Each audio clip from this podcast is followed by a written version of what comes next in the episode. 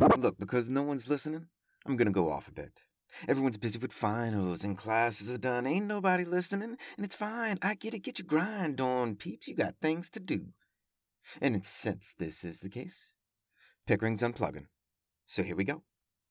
The past week, I've been watching things develop in Indonesia pretty closely.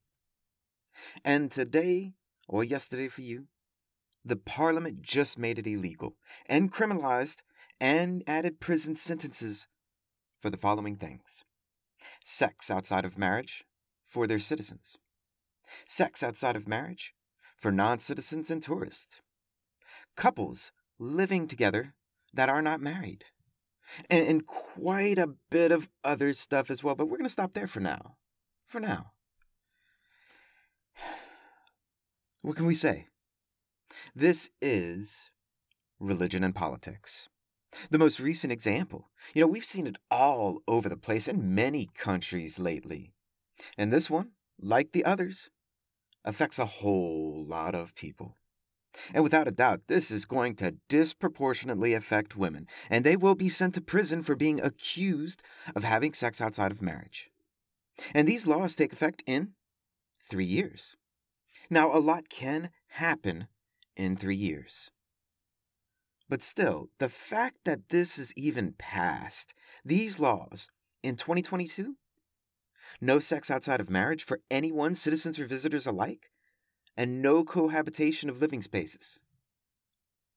Religion and politics. The oppression of people because of feelings of cultural superiority. I mean, that's what it is, right? Religion is hardwired into people's culture.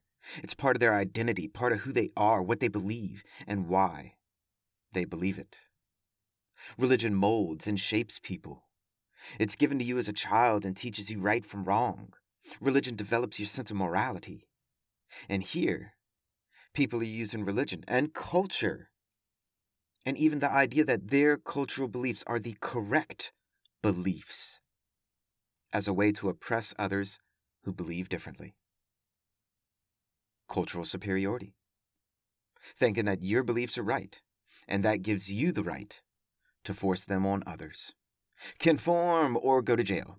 Assimilate or go to jail. Refuse? Then go to jail or just don't come to this country.